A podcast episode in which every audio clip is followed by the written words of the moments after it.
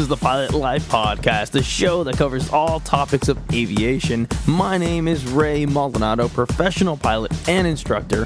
Thanks for tuning in and making your choice to become a better pilot.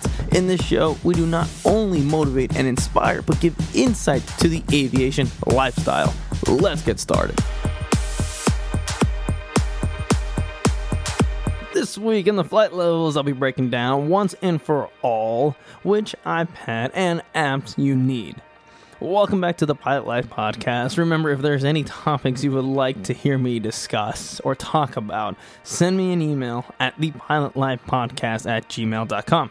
The best iPad for pilots.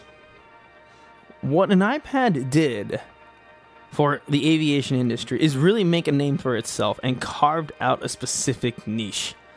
Without a doubt, the design, the apps, and the user friendly interface is what sets it apart from the others. Some of us really don't understand how pilots before us did it in the age before iPads.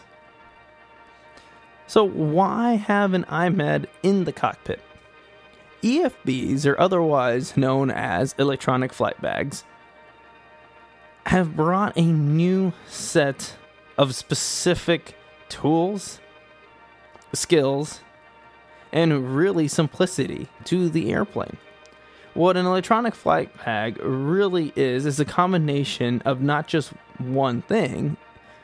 What the EFB really is, is not just one specific iPad all grouped together, it's a series of things.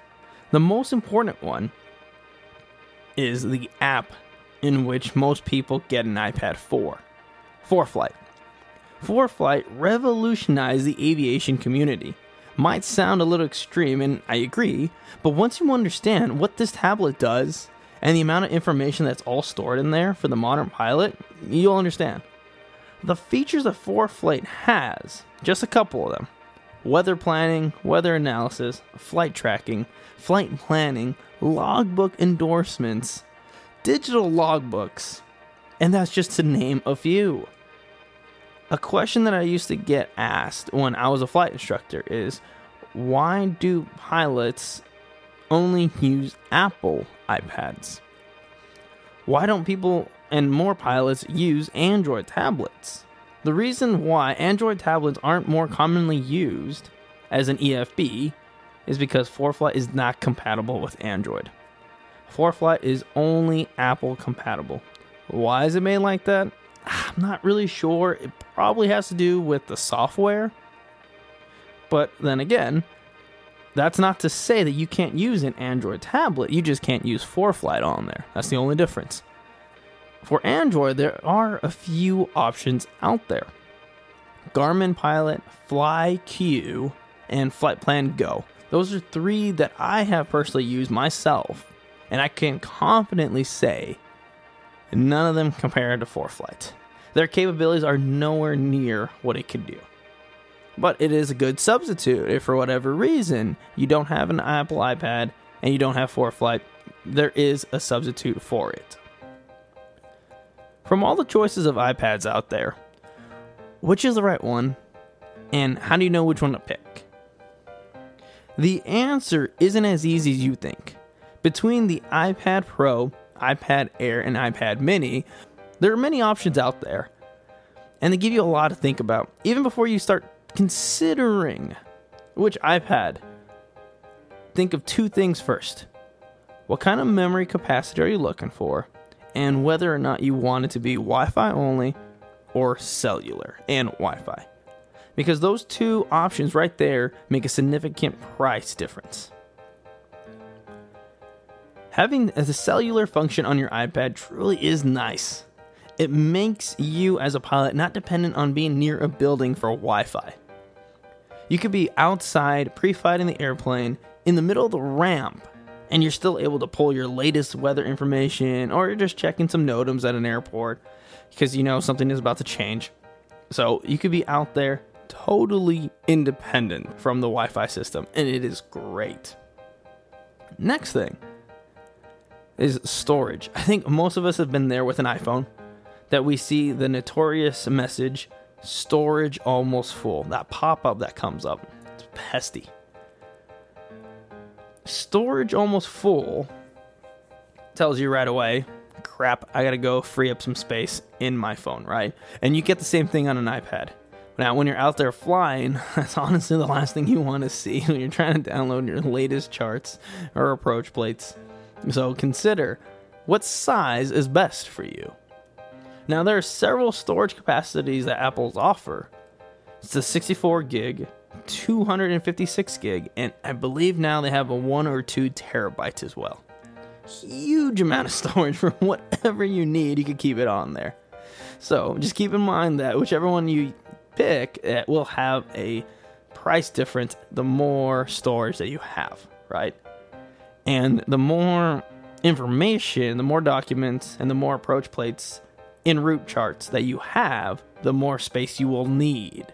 Okay, so like to have the latest charts, maybe a AFM or a POH to a couple different airplanes, it will take up some space. So recommend looking for the one that will fit your needs best. It's safe to say that whichever iPad you pick will work just fine. That's the way that they are made. There is not a bad choice out there, but I will say some are better, much better than others. For the pilot that will only fly GA in small aircraft, the small storage capacity of 64 gigs will do just fine. If you're just staying local in the state, or maybe even just to around the surrounding ones that border your state, there'll be plenty for you. Now, unless you fly all over the country, like say Florida, California, or Texas going up to Washington, and vice versa, there's a lot of different in route charts, approach plates that you will need, so the capacity you'll need will be a little bit bigger. The size of the iPad screen is really up to the pilot and whatever they feel comfortable with. The Mini does work best in smaller airplanes, and that's why it is a popular favorite. But the 10.9 and the 10.2 work just as fine. That's honestly what I had throughout all my flight training. I did not touch an iPad Mini up until I had my first jet job, actually. As for the cellular and the Wi Fi, I recommend that if you're a VFR pilot, Wi Fi will be just fine. If you're an IFR rated pilot, spend the little extra bit of cash to get yourself one that is cellular and Wi Fi compatible. You'll see that when you're out there filing in the middle of nowhere, it'll really help you to have that cellular function on your iPad. And finally, if you're a brand new pilot getting into aviation, it is not a bad idea to get a head start and a jump on which iPad to choose before training, but I would strongly recommend consult with your instructor. At first, the first couple lessons that you are in the airplane with, maybe don't have it with you. Introduce the iPad a little bit further into your training toward your check ride and your cross country stuff. Now, again, that's just my recommendation. Please consult with your flight instructor first and see what their opinion is on the topic. If it was up to me, all brand new pilots, VFR pilots, would use paper charts to begin with, and then getting closer to your check ride and your cross country, you can start introducing the iPad.